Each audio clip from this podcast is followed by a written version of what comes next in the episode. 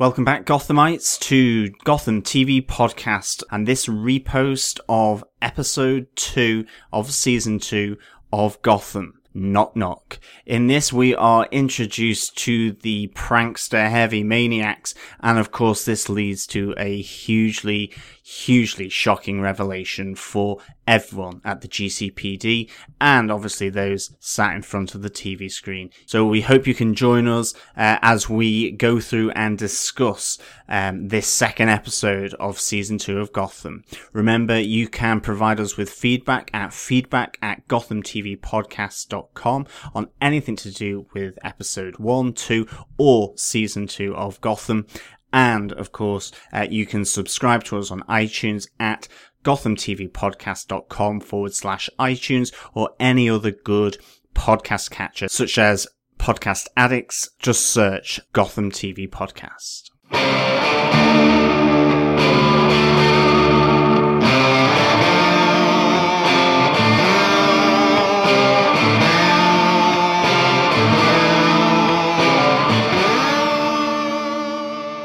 Hey, this is Drew Powell. I play Butch Gilzean on Gotham, and you are listening to Gotham TV Podcast. Welcome back, Gothamites. Welcome back, detectives, to Gotham TV Podcast, episode 53, which will look at the hit show Gotham and episode 2, Knock Knock. I am one of your hosts, John. I'm Derek, your other host. And it was Knock Knock, Let Me In. It was very much Three Piggies and the Big Bad Wolf. Mm-hmm. And the GCPD was blown in. Absolutely. And unfortunately, wow, what a loss to the show. The GCPD, literally, the seat is still warm from two commissioners mm-hmm. having been removed. One by manipulation and now R.I.P. Commissioner Essen. Oh, gosh. Yeah. Killed violently, shockingly by Jerome Valeska. Is he, is he not? The Joker is still the question. Yeah, absolutely. Very jokery in this. Yeah. Very. Yeah. From green hair through to camera work during, um, interrogation of a police officer and the commissioner. Hmm. Um, very jokery. Yeah. Very absolutely. hints to, uh, Nolan, I reckon. Oh, interesting. Yeah, yeah. Uh, big episode. Yeah, yeah. This kind of pulled the rug out from under me a bit, to be honest. Um, sadly, I think the actual big twist was spoiled for me, um, just before the episode. So I was waiting for the end of that episode and what happened at the end, but there was enough here to talk about. There's definitely lots, lots and lots going on. Um, thanks as always for listening and thanks for joining us listeners. Obviously, uh, really delighted to have you back. We're continuing our coverage for, uh, for Gotham from the episodes we saw at, uh, in New York for New York Comic Con. So we'll be releasing an episode a week for the episodes that we've seen, uh, in New York while we were there.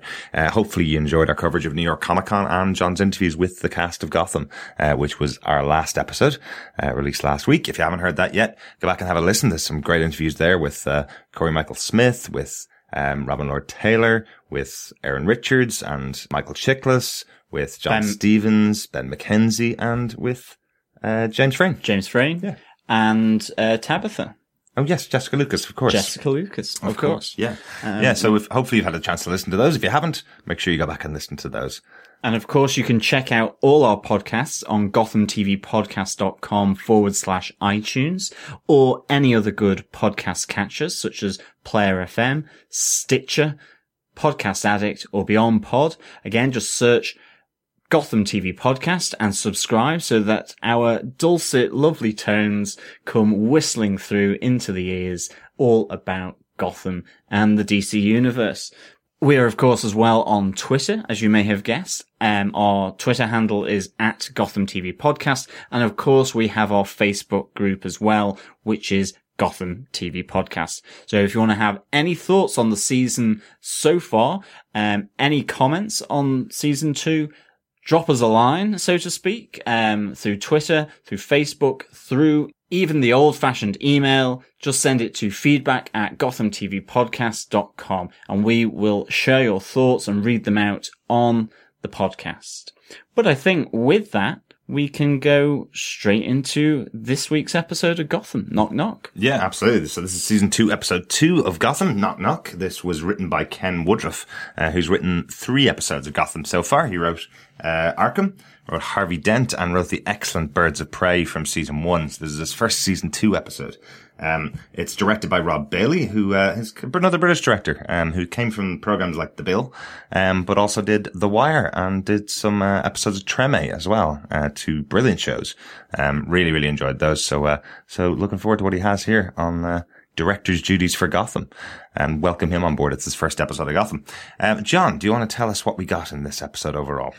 Absolutely. Gordon investigates the inmate's escape from Arkham Asylum as Theo Galavan plots his revengeful move against Gotham, as he not only kidnaps the mayor, but places the ever more unhinged Jerome in charge of the other Arkham escapees, who now go by the name the Maniax. Meanwhile, at Wayne Manor, Bruce's quest to unlock the secrets of his father's office leads to fractures between Bruce and his faithful butler Alfred as he smashes Thomas Wayne's computer in an attempt to protect Bruce from the untold story and information. These personal developments leaves Bruce to request assistance from an old family friend, Lucius Fox, in an attempt to fix the computer and recover the missing information. However, at the same time, the Maniax begin a murder spree across the city of Gotham as part of an elaborate scheme of Galavan's that leads them ultimately to the door of the GCPD, where the precinct is attacked in a sadistic, bloody massacre. Whilst there are some who escape wounded in the attack, many other good officers, detectives, and colleagues, and the commissioner are killed. R.I.P. Commissioner Essen. Absolutely, yeah. As I said uh, in our earlier intro, this was a bit of a rug pull. Uh, was not expecting that death. Um, if this is your first time listening to our episodes, we do cover the episodes of Gotham in a five point fashion, uh, which is our five case points for the episode. Some good, some bad, uh, but generally get around to talking about all of the episode uh, overall. Um, John, do you want to give us your first point? Yeah, it has to be the attack on the GCPD. It's a bit back to front and skew with.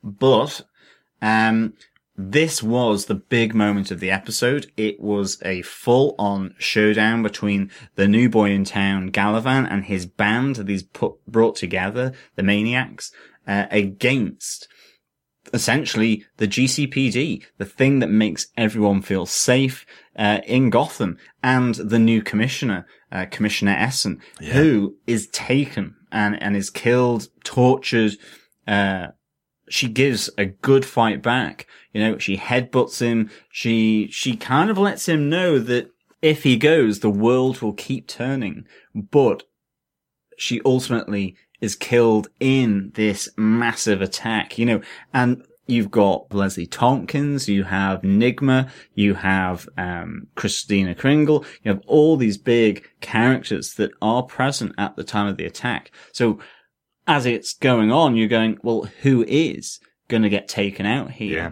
Who are going to be the casualties? Because you see the gang, you see the Maniax going around after the initial attack, essentially executing people on the floor who are sort of crawling around, writhing in agony. Yeah. So like this is to strike at the heart of the institution that makes everyone feel safe. And it's really powerful stuff. It's really good stuff. It's action packed. I love the way Jim is drawn away from the precinct by, by Barbara with the phone call and then showing up in, in the doorway of the GCPD looking very Harley Quinn, I have to say. Mm-hmm, yeah. Mean, well, it's just the fact she's got the red gloves. She's kind of got that black and white coat, which kind of looks slightly checkered because the the collars are turned over and they're black. The coat's kind of a, a white cream. Right, yeah. So I, I saw definitely hints of Harley Quinn there. And coupled to the ever increasing um, jokery feel of Jerome Valeska, um, you know, he has green hair at the start. He's got the laugh. Mm-hmm. And to me, this episode in season two so far, um, had a lot of what I think were nods to Nolan ultimately. Um, and uh, in particular, it was, uh, Jerome getting the video camera out, or should I say, um, uh, Greenwood, the the um, cannibal, mm-hmm. uh, getting the camera out to film their sort of interrogation, their torture of Essen and other police officers, and ultimately the message that Jerome has to give to the people of Gotham. So this was fantastic for me. I absolutely thought it was tense. Um, it was brutal and bloody. Um, and it had some really good nods, I think, to The Dark Knight actually in some of those scenes, um, especially the videoing sequence that Jerome does. Yeah, I can definitely see that. Uh, as you, as you say, that's one of the best scenes, I think, so far, um, in Gotham. Uh, this attack on the GCPD wasn't really expecting it to go down like this. Definitely wasn't expecting the attack to be as brutal as it was. Again, the, the scene of the Maniax walking around popping the uh, the cops in the head who they who they didn't take Absolutely. out immediately. That's that's pretty brutal stuff for uh, for this type of TV show uh, overall. But yeah, um, what really strikes me though is the loss of Captain Essen. Um, I know obviously you lose a major character in a show and it's supposed to be impactful. I totally understand that, but for me, slightly outside of the show in my head, I kind of feel the, the loss of potential for the character is, is kind of what struck me. Um, Sarah Essen's been a bit of a background character for a lot of the first season. Uh, I really, really enjoyed the performance of Zabryna Guevara in the show. And really with this, we've pretty much lost everybody from the original lineup of the show that made us think when we were starting to cover the show that it was going to be something like the Gotham Central comic books. Um, we've essentially lost uh, three or four major characters that would have formed a portion of the of that cast the way we thought the show was going to play out. So they're kind of making a making a big line in the sand here and saying the show is hugely different to what it was originally laid out to be. Um, I think it's a bit of a loss for the show to lose to lose Zabryna, especially one episode after becoming commissioner. Um, you do have to have that barrier for uh, for Jim to become commissioner, you have to have somebody in that role so that he isn't commissioner because we know he eventually gets there. Uh, I presume he's not going to become commissioner next episode or something like that. So I think it could have been useful to keep Zabryna Guevara's character around Sarah Essen as the commissioner for maybe three or four episodes. Uh, show her doing something in the city and not just killed off uh, in one episode.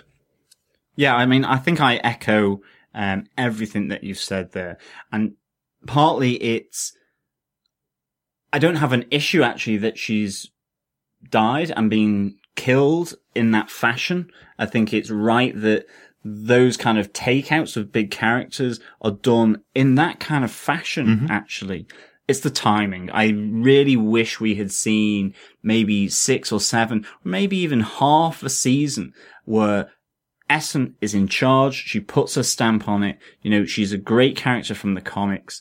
Um, like you, I love Zabryna Guevara's portrayal of Captain Essen. I thought she really bonded nicely with Jim Gordon on screen. I think obviously she had a good rapport, it would have seemed, or that's what I'm taking from that, with Ben McKenzie. Mm. I mean, it was, for me, just too soon after she had replaced Commissioner Loeb.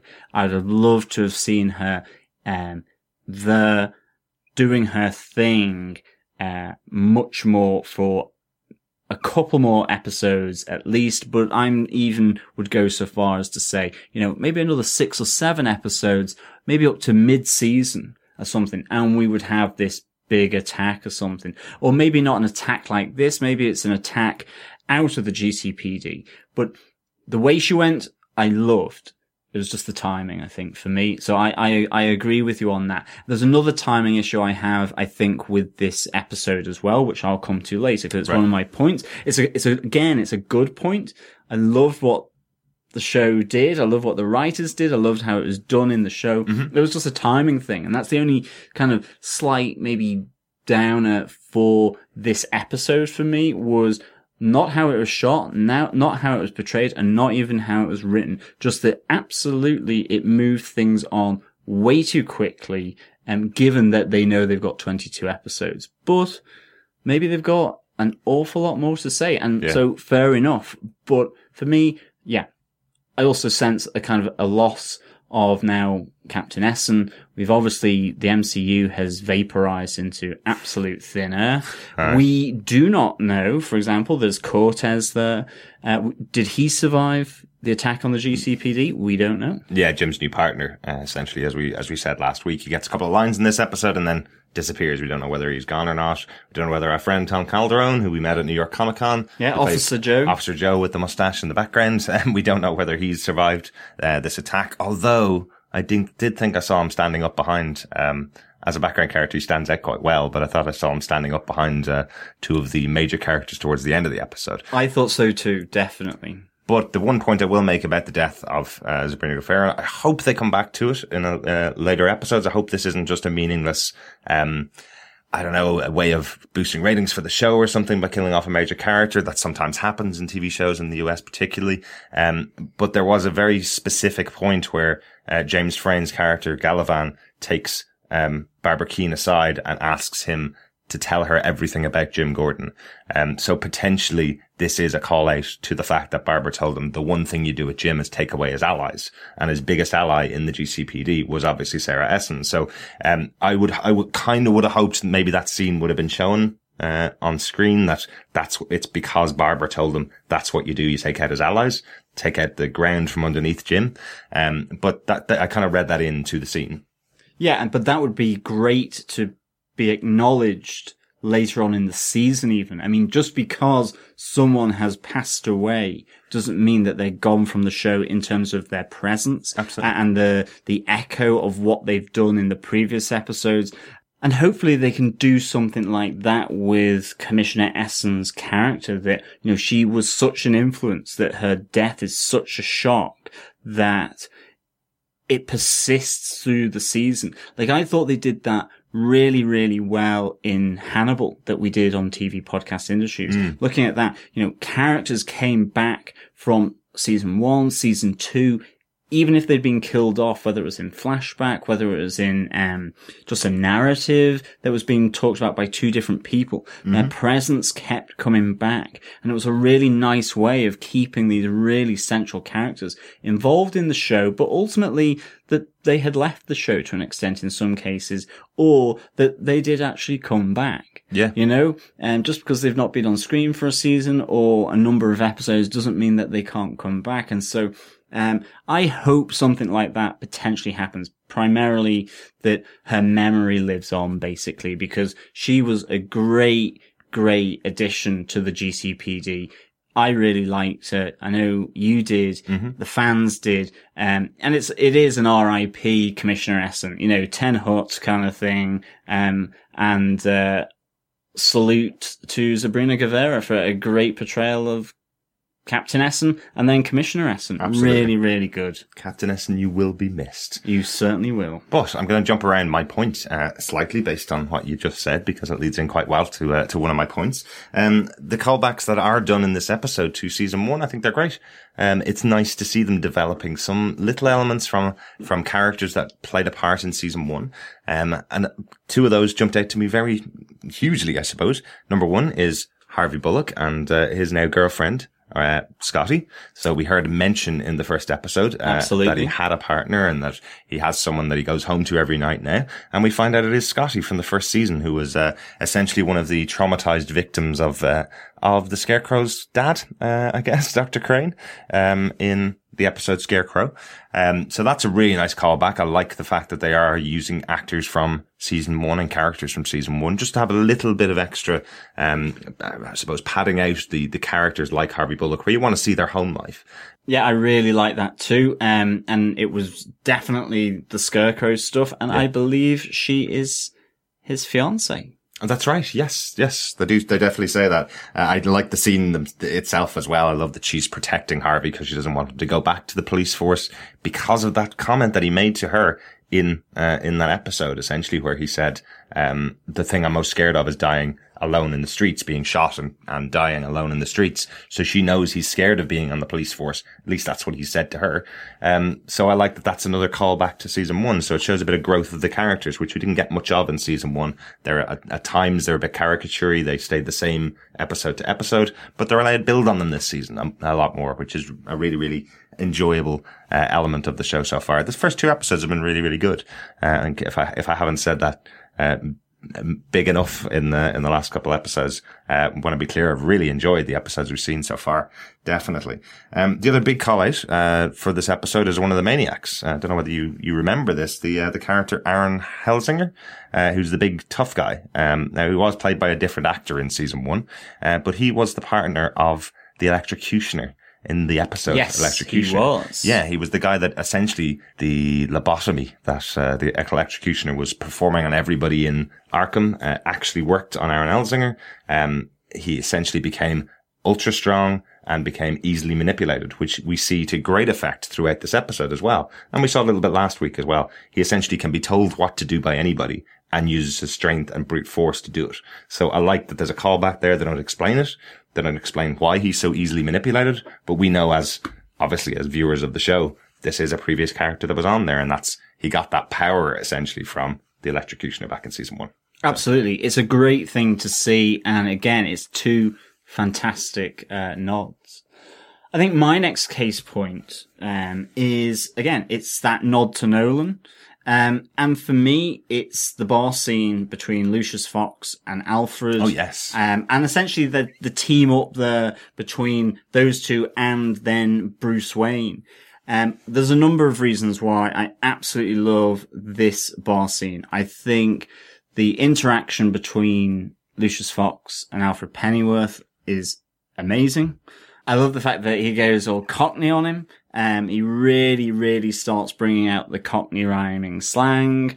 Yeah, definitely. We actually had a bit of feedback asking us to uh, to try and explain some of the uh, the Cockney terms that he uses in his uh, in his speech. Absolutely, and we will do that. And I think really the the third one is that I really like this start to this story arc. Obviously, uh, again, Lucius Fox was introduced in season one and now he's coming here again as an ally, or he has to at least prove, um, that he can be confided in.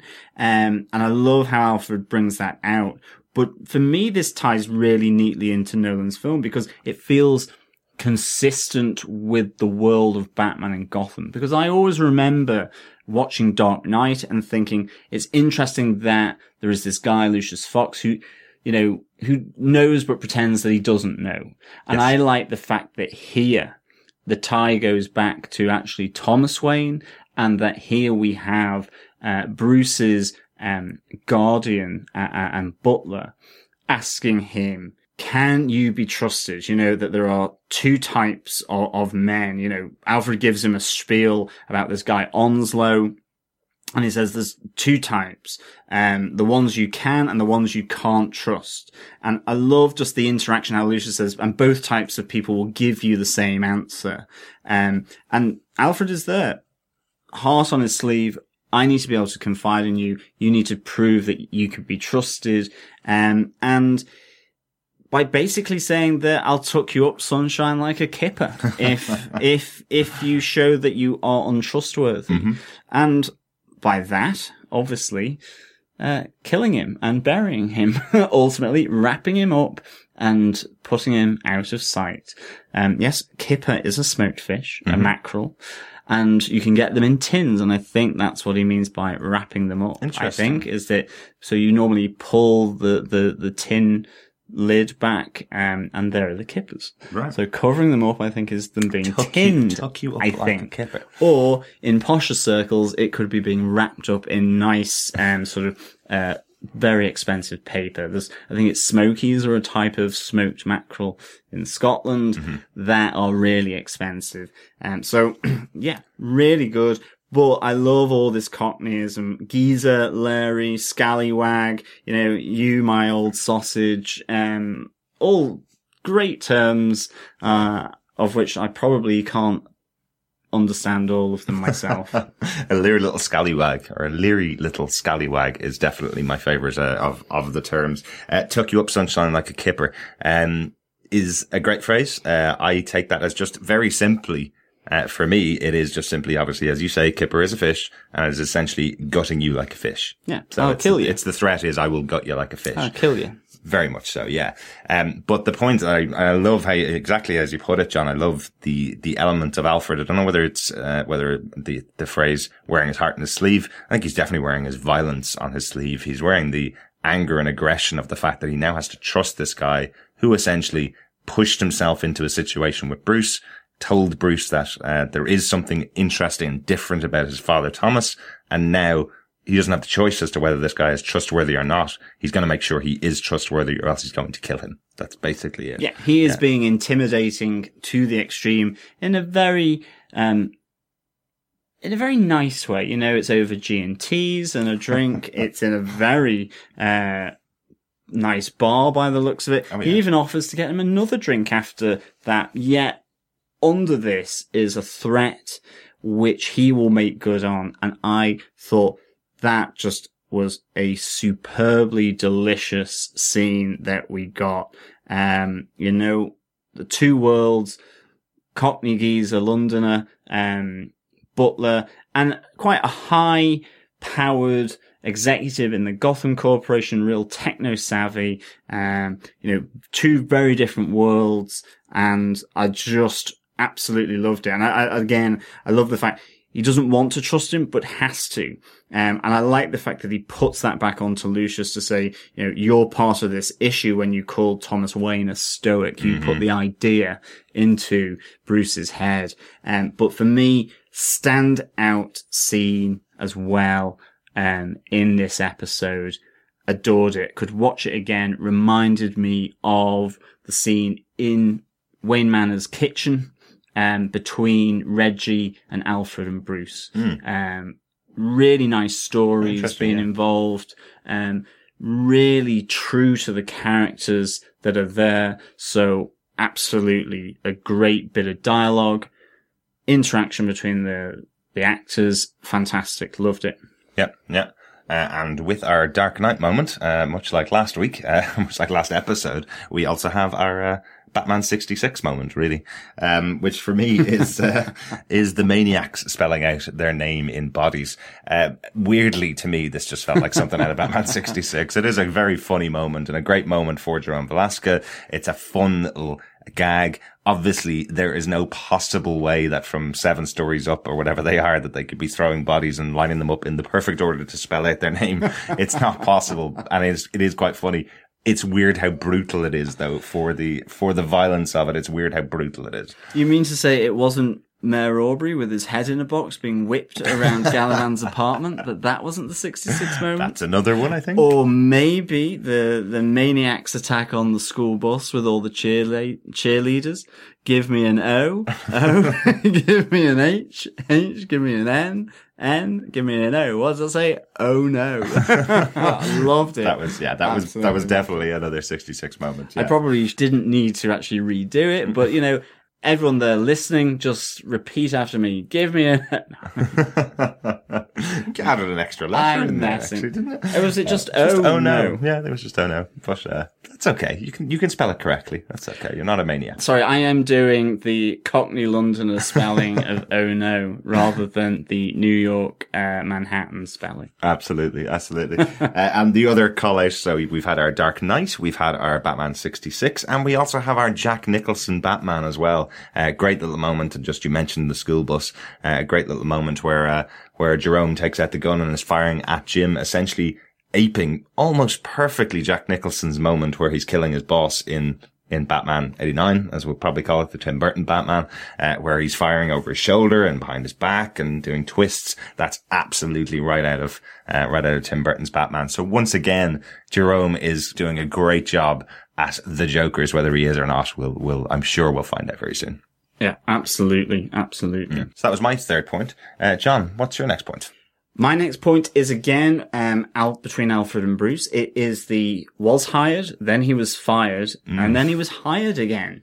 Um, for me, I absolutely, um, really thought this was a great emotional kind of fracture and tear in the relationship between Alfred and Bruce. I think it certainly sets up uh, that scene between Lucius Fox and Alfred um, hugely.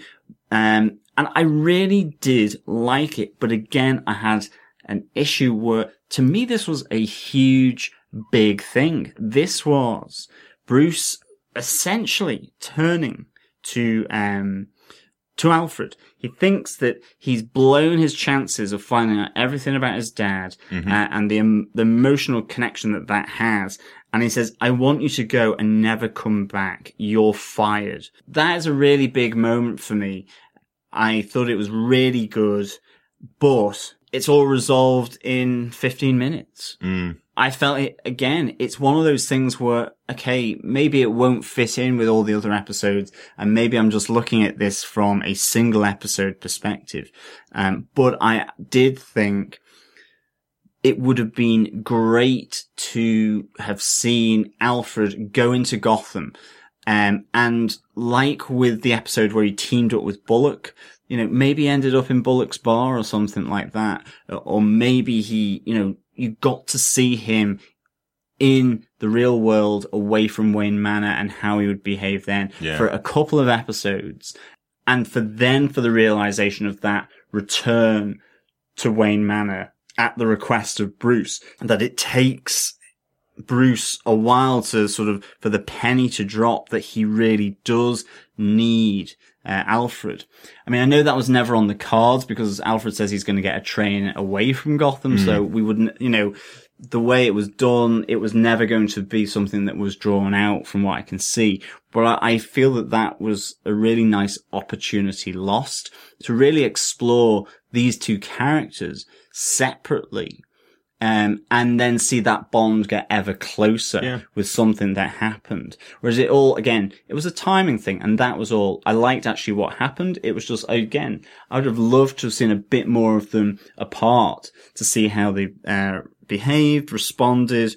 Um, but nonetheless, I think that the make-up speech, so to speak, at the railway station, you know, make me ready, teach me to survive, train me, you know, I'll go back to school. So I'm now going, that I really am looking forward to see as well. And maybe we will see some more of Tommy Elliot, That- possibly. Great. Yeah. Um, maybe it's with one of the new characters that's coming in, like Silver St. Cloud. So I'm really excited to see what happens now, uh, with Alfred training Bruce properly. uh, And Bruce actually being r- entered back into the real world a bit more often. Um, so I loved again what happened and how it was done. I just wish maybe there'd been a bit of um of of a, a drawn out aspect to this, i.e. the bit where we maybe just see Alfred on his own and how his character is, and Bruce how his character is. Yeah. The only other one thing I would say is whether you can fire your legal guardian I had that with- note as well. Can you fire a legal guardian? without a lawyer, but nonetheless, I can suspend that Uh-huh. belief. Yeah, I see. I see what you mean. I, I definitely understand the the fact that the writers have used this in the first two episodes of season two means they probably won't use it again for quite a while. Uh, I'd presume he's not going to fire his butler again in three episodes' time, and uh, they w- they won't be able to use this this bit essentially, which means that these two characters are now linked for a while. It would have been great to see, for example, maybe Bruce reaches out to Selina if he's left alone for on his own for too long. Uh, as you say, maybe uh, Alfred reaches out to other members of the Gotham Society that he's met before rather than just going for a train. Um, again, it feels these two characters do feel like they're being kind of segmented away from the city. So it was nice to see at the end of the episode that they go down to the GCPD. There is a bit of a look on Alfred's face when Bruce uh, gives Jim a hug. So again, uh, Alfred looks like he's, he doesn't like the idea that there's a bit of an influence from an external source again, uh, with Bruce. Uh, I thought that was a good little, well played scene from, uh, from Alfred. Definitely. But my next point is actually part of that, uh, scene, really. Uh, it's kind of about the writers and how they're doing, um, the Batcave. Uh, this season, we were kind of told before season two that uh, we would get an explanation for Thomas Wayne's cave, um, what it is that's under Wayne Manor. It really does feel like the writers are stretching out this explanation quite significantly, and it is slowing down the show for me a little bit. Um, so as I mentioned in the first episode review, um, it began, they found the doorway down uh, to the cave. Um, they get down to the cave and then Bruce needs code to get in. So it got to the end of the first episode. He eventually gets in and gets a letter, but there's a computer there that he has to break into. So he needs codes for that. This episode, it starts off where he's about to get onto the computer and find out the secrets that his dad holds. But then Alfred smashes the computer. And then by the end of this episode, we're told by Lucius that, um, yes, he can fix the computer, but it's going to take a long time. And he'll still have to understand what was in there from Thomas Wayne. He doesn't have all the secrets either. So, um, it feels like, you know, you would expect that Bruce would start, would have started to learn some of the secrets by now. And I'm hoping we will get a bit more of that over the course of, uh, the early part of the season. I don't want this to be the, the central mystery for an entire season, only to find out that we get one secret at the end of the season. I really want to see Bruce exploring Thomas Wayne's secrets. That shouldn't in any way hinder his development towards Batman. Um, it shouldn't be he shouldn't have a toolbox by the end of the season of everything he needs to be Batman. So I don't see why they can't release some of these little secrets to allow Bruce go on a bit of a journey into the darkness of Gotham. Uh, I think that's not a problem with him exploring that. So hopefully we'll see that throughout the season. But a really good point from you, John, about, uh, about hopefully him going back to school and hopefully we'll, we'll get to see that storyline with Thomas Elliot that was, uh, was missed in last season when we had the, the one moment of Thomas Elliot getting a punch in the face from Bruce. Uh, hopefully we'll get a bit more of that this season. There might be a, a bit more of that, uh, if Bruce returns to school. Yeah, I mean, it could be really good to have Tommy Elliot there. You know, obviously he was punched in the face last time that maybe he's, he's learned a bit of humility, at least towards Bruce, mm. uh, but maybe as well from the comics, uh, from Jeph Loeb's, um, Hush. Like there's great flashback scenes there to Bruce um, as a child um, with Tommy Elliot and how they have this connection because um, both their parents ha- have died and maybe that in his return to school he has and sees um, Tommy Elliot, who has maybe at this stage lost his parents, and they bond, they have some kind of connection. And obviously what we do know is that they have very different routes in dealing with that uh, apparent uh, death of, of, their their parents. Mm. So that could be a really interesting story arc. It could be really faithful to um, the the comics and a really good comic arc as well, and a great background to ultimately uh, another rogue in Batman's gallery. That's a free one there for you Gotham writers. Well done, John. uh, with that, what's your next point, John? Uh, my next case point is the Maniax uh, as as a group. We got some feedback saying that they, they could be the Royal Flush Gang, which it was a great concept. I really love that idea, but they're being called the Maniax. Um, I loved um how in a very short space of time, actually, in contrast to two of my other points, that these felt like they've been together for a while. I love the tension between Jerome and Cannibal Greenwood uh, and the Russian roulette. I thought that was a really good little scene where co- good comedy is about timing, courage is great under pressure, and who's the boss? I am after he does three blanks into his skull. Mm. Like really good performance there from Cameron Monaghan. Um, I really liked that.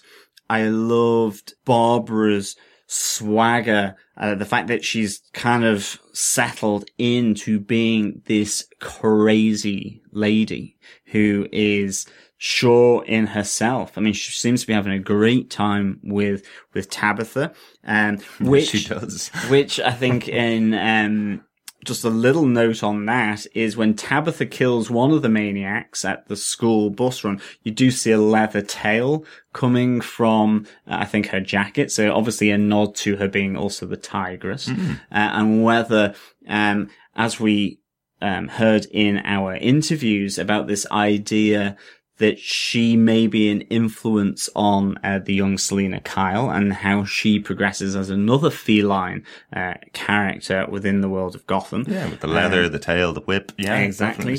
Um, but as well, then uh, I love that it helped to sort of clarify Galavan's motives as well a bit more um, as to why he's doing this. But as well, I loved when Commissioner Essen hands the case of um, the Maniax over to Jim. He runs through all of them on on a slideshow. you know, there's Jerome who's who was in for matricide. There was Arnold Tompkins who was um, a poisoner. There was Aaron Helzinger who killed his family, and obviously then Robin Greenwood who killed and ate a dozen women. You know, as though they're oysters. The, the way it was said. And then he comes to his fiance, his ex fiance, Barbara Kean, and Barbara killed her parents. Um, and it, you just saw with everyone else, and like, oh yes, and you were engaged to her Absolutely. as well. Um, you know, what part did you play in her um, unhinging? Uh-huh. Um, it was just, I love the look and expression on Ben McKenzie's face, you know, as he clicks to the next slide, and it's his ex fiance, and just all the the other officers of the GCPD as he's running through this roll call of nutcases. And here he comes. Um, you know, really, really good. Um, Absolutely. loved it. Absolutely loved it. So I loved the Maniax. I, I loved how nutty they were. It was an apt name, I think. Definitely, definitely. That's actually, I think that's actually my final point. I have a, just a couple of points actually just about Jerome and Barbara. Um, definitely Barbara Kean in this episode is fantastic. I love that she, she has that great moment of walking up to Galavan and saying to him, why are all the boys playing? Why am I getting a go here? Um, and then she, she reveals herself that this is her big moment is essentially to take out Jim, um, to destroy everything around him in the GCPD and to tell him that she is not, uh, crazy. She's free. It's a huge moment for Barbara Gordon. She's a very, damn it, had to call her Barbara Gordon there. Barbara Kean. It's a huge moment for Barbara Kean, uh, where she is essentially separating herself completely from her past and saying that she's perfectly happy with the way she is now. The spiral that she went through throughout season one is not where she is anymore. She's spiraled all the way down to the bottom now and she loves it there. And that's a really good scene with her, I thought. Uh, really, really good. Uh, the piece with Jerome, the chainsaw, uh, versus, uh, versus the samurai sword. I think it's hilarious and really well played. Again, um, he's, he's a fantastic character and I'm really, really enjoying Cameron Monaghan's portrayal. Uh, of of the character of Jerome again, Joker or not, I don't care. I love the character. Uh, I think I've been saying that since the first time we saw him. Uh, really, really good. And yeah, the Russian roulette, that is, that's a creepy, creepy scene. It's not a funny scene, um, after the first little joke between the two of them. Uh, I, I'm really nervous about that scene where someone's got, um, what, five, six chambers in a, in a gun and only one of them's got a bullet in it. Uh, that, that trigger was pulled four times. Um, I was waiting for him to turn the gun on Dustin Ybarra's Robert Greenwood, um, who's antagonizing him. I was waiting for him to turn that fifth shot on him to take him out, uh, essentially. Uh, so th- my tension was pretty high for that scene. That I Yeah, thought was really, good well done. scene. Really, really well done. Uh, that overall is my, my points for the episode. John, do you, what's your next point? Do you have a final point? I do. It's a very short point, and it is the return of Bullock. Bullock is back. I'm really pleased that he is back. Yeah. Um, obviously there's a lot of shorthand in relation to the rehiring process done in, in this episode, but the fact that he turns up in GCPD's Hour of Need, I'm really, really can't wait to see what he does. I mean, essentially it would seem that he will be drinking whiskey rather than serving it now that he's back on the force. I love that there was a, a will he, won't he vibe earlier in the episode with Jim trying to get uh, him to return to the GCPD um, at the orders of Essen. So for me, this was a real nice, neat ending that he turns up. So I can't wait. And I'd love to see, you know, will we hear about Scotty? Will that start to disintegrate? What's going to happen Yeah. here? Really good um, little ending. Absolutely. He gets that hero shot in the door with a new hat. Did you notice he's got a new, much darker hat and I think a bigger brim on it. Um, don't know why I noticed these things. Uh, but yeah, really, really cool to see, uh, to see Harvey back, uh, in this episode, definitely. So Derek, have you got any notes for us? My biggest note really is the one thing we didn't really talk about in the episode, which is, uh, Mr. Edward Nygma being pushed further, further over the edge. It's like that. um, as he tries to ask out Christine Kringle once again and ends off with, uh, with the weirdest comments I think he's made so far, which is, uh, do you know that houseflies hum in the key of F? Um, which has got to be pushing Christine Kringle pretty, pretty far away from him. But there is a great, another hero moment in the background throughout this episode. He's the one that saves Christine from being shot. Uh, there's a great moment between the two of them where she's handing him uh, a, a painkiller for the headache that he's obviously got from the bullets that have been shooting through the uh, through the GCPD, and the big smile on her face. So I think he could be in there. Yeah, he may have just cracked that nut. Um, or shall we say the Riddler has, basically. Yeah, Um, it could have been the Riddler jumping through the air to save Christine Kringle. that's true. Um, so be. really good. Um, one of my points is that we had no penguin in this episode. that's right. Yeah. Um, no penguin, no was- butch, no Zsasz. no, Yeah. which was very interesting. Um, as well, we had Alvarez mentioned. I think we said, did he survive or didn't he? But he was, um, made the coordinating officer w- with Jim Gordon, uh, in the case to, to hunt down the Maniax. And I did like the fact that Mayor Aubrey was here, um, and was told that he was going to play a part in the great cleansing of Gotham, um, that will be done in blood and in fire at the hands of Theo Galavan. And of course, we do know that Firefly is um, coming into the show Ooh, at some point. So is this the fire to which he refers? Really, really good. Like, really can't wait to see um, more of Galavan's plans and how and if this fire to which he refers to is Firefly. Yeah, yeah, absolutely. I thought that was a really good callback because it sounded like the um, the Rivers of Blood speech from Penguin in, in the first episode of season one. Um, the cleansing of the of the streets of Gotham with fire. I thought it was a really good uh, really good little callback. And again, setting up Galavan as being this season's version of the Penguin. I don't think he's as popular or will be as popular as, uh, as Robin Lord Taylor was uh, throughout season one, but I'm really enjoying the character of Galavan and what he, what he's doing. Uh, as for Mayor Aubrey, I was, I actually was shocked. I thought they were, they had put the box on his head because they couldn't get the actor back. Um, to play the part. He's quite a, he's quite a well-known actor. I think we talked about him quite a lot in season one. Um, and I wasn't expecting that they'd open up the box. I thought they would just, they were just making a reference to the fact that you won't see the mayor again. So I'm delighted when they opened the box that, uh, that it was the same actor playing the role. And ultimately, a good nod back again to season one in this episode. Mm. Um, certainly because really from episode 12, we didn't see the mayor again. So there was almost 10 to 12 episodes of the first season where he vanished. That's right. So yeah. it still gives me hope for the MCU in my little MCU crusade, but you never know. Yeah. So have you got any final points? Uh, just the final point just for this one is again, uh, the little, uh, little element of Gotham that I really do enjoy, which is the timeless element or the, the, the fact that you can't pin it down to a time period. Uh, in this episode, it was the uh, the newspaper workers. Um, the fact that there is loads of people working in a newspaper dressed in suits uh, always makes me think that it's uh, probably more the twenties than it is uh, than it is present day. And the uh, the truck that the Maniax steal, full of uh, full of petrol, that's definitely not a current day truck. That again looks like something that you get in a in a Kellogg's cornflake box.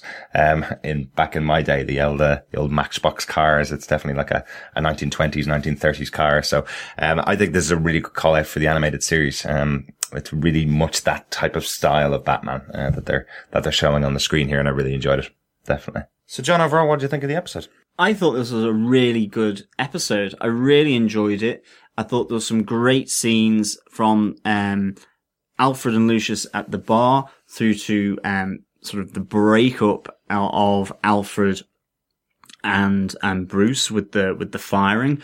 There were a few timing issues for me in this, but I can't let that take away from a really well directed episode, really well acted, some great scenes, some great dialogue. You know, the big knockout punch with the loss of uh, Commissioner Essen. Um, the Maniax were fantastic. Mm-hmm. Um, everything about this really connected in ways that harked to so many different aspects of the Gotham mythos, whether that's Nolan, Batman 66, you just saying about the animated series, but even, uh, down to, um, Tim Burton's. For me, it's a really strong, solid episode. And for that, I'm going to give this four Larry Scallywags out of five. I think this is a really solid episode. Yes, there's a few niggles, but you know, that's my own kind of feeling. It doesn't really detract too much from it. Um, but this is superb. And in particular for me, the bar scene between Lucius, uh, and Alfred and the passing of a great um, commissioner and actor in uh, Commissioner Essen, Captain Essen, and Zabryna Guevara. Thank you for playing uh, Captain Essen and, and, this wonderful character. Yeah, yeah, totally agree with all your points there. Um, it's it's a great episode. Really enjoying season two so far. Uh, definitely, there's a couple little things that I have a particular problem with. I think, as as I mentioned, the taking out of uh, of uh, Captain Essen for me is definitely too early and a big wasted opportunity for a character that should have had a much bigger part to play in season one. And the fact that we've lost her now in season two is a bit of a shame. Uh, it's not, I, I, I watched Walking Dead, for example. I, we lose characters on that show all the time that I love. Uh, it's not because I love the character. It's that I felt that she was underutilized and had the opportunity to be utilized more. It's probably my slight drawback in this episode. So I'd probably more go for a, for a three and a half, uh, tucked up kippers, um, uh, out of five, uh, for if I, if I was scoring these episodes. Yeah. you geezer. But I think with that, we have a bit of feedback for um, this episode and for the episode uh, that went last week, episode one. Damned if you do. Fascinating. Fascinating. Points well made, I think. Yeah, so our feedback this week comes from Daniel Butcher from the Welcome to Level 7 podcast. Uh, I think he's been podcasting all the way through the summer. Great to have you back, Daniel. Absolutely. So he sent some feedback on season two, episode one and season two, episode two while we were over in New York. Um, his first piece of feedback uh, starts out with don't read if you have not seen the episode. Uh, don't worry guys, just to make sure you know we have seen a number of the first episodes, so we're not going to be spoiled by your email. We won't even open them if we haven't, uh, haven't seen the episode, so don't worry about it. Um, he says, wow, that really does seem to be a call to action or inaction in the letter from Thomas Wayne's father to, uh, to Bruce. Uh, totally agree. It's very much, um, you can follow your destiny or do nothing at all. Um, is basically the, the intention of, uh, of Thomas's letter. Look for happiness or don't, uh, essentially. Uh, really good point. Um, Daniel says, is it me or are they making Barbara into Harley down to the dress? John, you made the point about this episode. Yeah, absolutely. I think there's a definite sense that she's looking, you know, black, white, and red, um, the color of cards. Um, I definitely think there's a, a Harley Quinn vibe going on, but in the same way that there's a Joker vibe going on with Jerome, whether it's them or ultimately whether it's a surrogate of, um, of these well-known characters, um, so that we're getting to see sort of earlier, maybe proto versions of, of these characters. I mean, the only thing I think that ha- has to be, um, sort of t- borne in mind by the writers in doing that. It's great to have that manicness of the Joker and of Harley being done um, by Barbara and by um, Jerome. But I think I've, I've read this somewhere and, you know, I'm certainly not going to take it as my own, but it's the idea that, you know, when Joker and Harley do come on the scene, it's almost like you say, well, it's like a copycat. You don't want to undermine their characters too much by all these people doing Harley-esque or Joker-esque things Absolutely. and them not ending up being um the the actual characters because down the line then you really say or there's the danger of going well this isn't really that unique because well Jerome did it like 10 years before you came on the scene Yeah. and and the Red Hood gang were doing it before you and I think that's one of the things I liked about the Red Hood gang was that it was anonymous and actually that that's where he came from because he actually took it beyond what the Red Hood was, where he actually takes it off and then he doesn't give two hoots about being uh, seen or not seen. And that's one of the things with, um, and the difference between Batman and the Joker. The Joker likes to parade around, be seen to, for him to at least give people the impression that they know what he's doing and then to pull the rug from under their feet. Batman, it is about being in the shadow. So I agree. They, they're definitely making them in Harley-esque, Joker-esque, uh, and so on. But there's a huge change in storyline if Barbara ends up being Harley. She's not a medical doctor. Absolutely. She's not Arkham. So I don't think she is, and I don't think Jerome is uh, the Joker. But I love what they're doing with the characters, and I love that it's got flavors of those great characters. I think they've just got to be careful and a bit mindful. Yeah, yeah, definitely. And one point I would definitely make is uh, they were supposed to be using Harley Quinn in uh, in Arrow. Um, season one, we saw the back of her head. We heard a laugh. She looked exactly like Harley from the back. And then they were told by Warner Brothers, no, we're going to be using that character for Suicide Squad. So they're not able to use the character of Harley Quinn on TV because of the movie deals, essentially. So, um, so we definitely won't be seeing Harley Quinn. I, I think you're right, John. I think it's much more Harley-esque. It's an idea of a character, a strong female character who's playful and has maybe got a relationship with, uh, with Jerome or the Joker, essentially is what they're going to do, but it probably won't be Harley Quinn. Yeah. Yeah. So Daniel goes on to say, man, no more Peter Scolari. That seems wrong. So that's the former commissioner. Commissioner uh, Loeb. Commissioner Loeb of, of the city, um, where last season he lost his job. Uh, possibly after this ep- episode, we may be seeing Commissioner Loeb come back I to was take just his thinking position. that, yeah. Uh, he may be coming out of retirement pretty soon, unfortunately. Um, But Um, definitely, he was a great, creepy Commissioner Loeb. I loved the fact that he was this bureaucratic, uh, knows how to work the system nemesis to, um, to Jim Gordon. Absolutely loved it. Yeah. And also then Daniel goes on to say, so Black Mask, I guess we don't need to worry about him. Obviously, uh, Tabitha goes to, uh, town with her claws, um, on, uh, Black Mask and is taken out of the picture. That's Richard Sionis. And then finally, Daniel uh, closes out by saying, now, if you're not going to help, can you make some tea? and we know our best tea expert is here with John, uh, definitely. So, uh, he can definitely make the tea, uh, for us. Post show? Yes, absolutely. a nice Darjeeling, or maybe Earl Grey hot, no milk. Maybe, maybe. Uh, Picard-esque, I think. possibly, possibly. Uh, again, we did receive some more feedback about episode two from Daniel. Um, he says you really, really don't want to read this until you've seen the episode. Uh, so again, we have seen a number of them, so don't worry about spoiling us. Uh, honestly, while most of the episode had nice things, uh, like the Bruce, uh, Fox Alfred partnership starting, I found a lot of th- this episode a bit slow. But once Barbara makes it clear what her new normal is, which is really great, the episode heats up and fast. I'm still in shock that Essen is dead. I guess, spoiler, the Joker killed her in the comics. Um, that they really want us to believe that Jerome is the Joker. So what's next? Gordon for commissioner? Yeah, I mean, to be honest, I agree with absolutely everything uh, you say there, Daniel. Um, I loved Fox, Bruce, and Alfred uh, triangle there. I loved uh, Barbara really embracing the new crazy, um, and the fact that Essen is dead is a huge shock for the season, but also for me as well, the fact that it does increasingly seem to make that break with having, um, the GCPD as a central anchoring point for the show. Other than obviously Jim and now Harvey Bullock coming back, the fact that, you know, Essen is gone, Loeb is gone, um, we have got potentially, we don't know who was taken out in, um, the, uh, the shootout massacre, like Alvarez, whether he's coming back.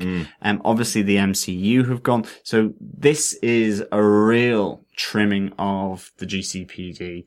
Um, Gordon for commissioner, maybe a bit too soon. Um, hopefully they'll bring Scolari back. Definitely. Yeah. Um, or, um, certainly we know about Captain Nathaniel Barnes, uh, played by Michael Chiklis is coming in, uh, will be coming in episode three, but he is only captain. That's right. He That's is right. not the commissioner. So it will be interesting to see who, uh, replaces Commissioner Essen. Yeah, yeah. Um, the one thing I would disagree with Daniel on, I didn't think this episode was slow. Um, I thought this episode was quite was quite a, a, a quick episode. Um, for me, I think the the they spent a lot of time with the Maniax uh, doing crazy things. Um, so I, I, I actually really enjoyed it uh, and really found it uh, quite a fast episode. I thought there was a lot going on, and I think uh, of all the episodes that we've done five points for, I think this was one of the ones that we definitely found easily five separate points to talk about. Overall in the episode. Uh, Yeah, so great episode. Yeah, really enjoyed it. Loads of things to talk about. Really good.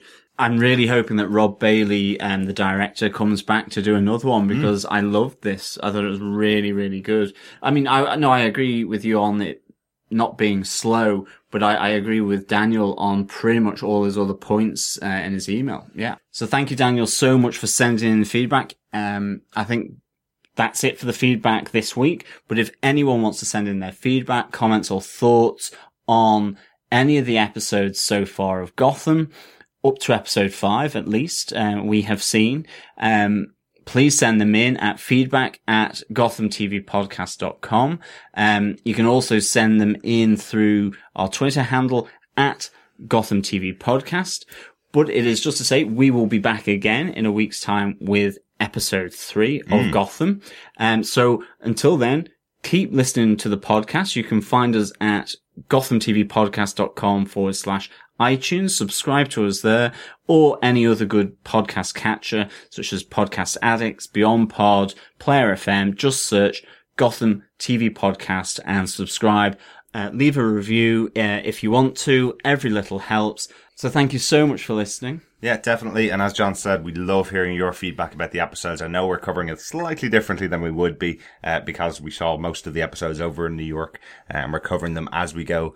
Um, we will be stretching this out, as John said, next week with episode three. We will be talking about that next week. Make sure you send in your feedback to feedback at gothamtvpodcast.com.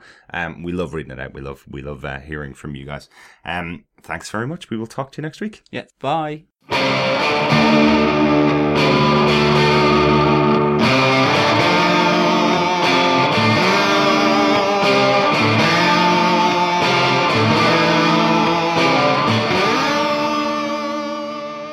Thanks for being a Butch supporter. Butch loves you, baby. And John, did you know that Housefly's home in the key of F? Mm,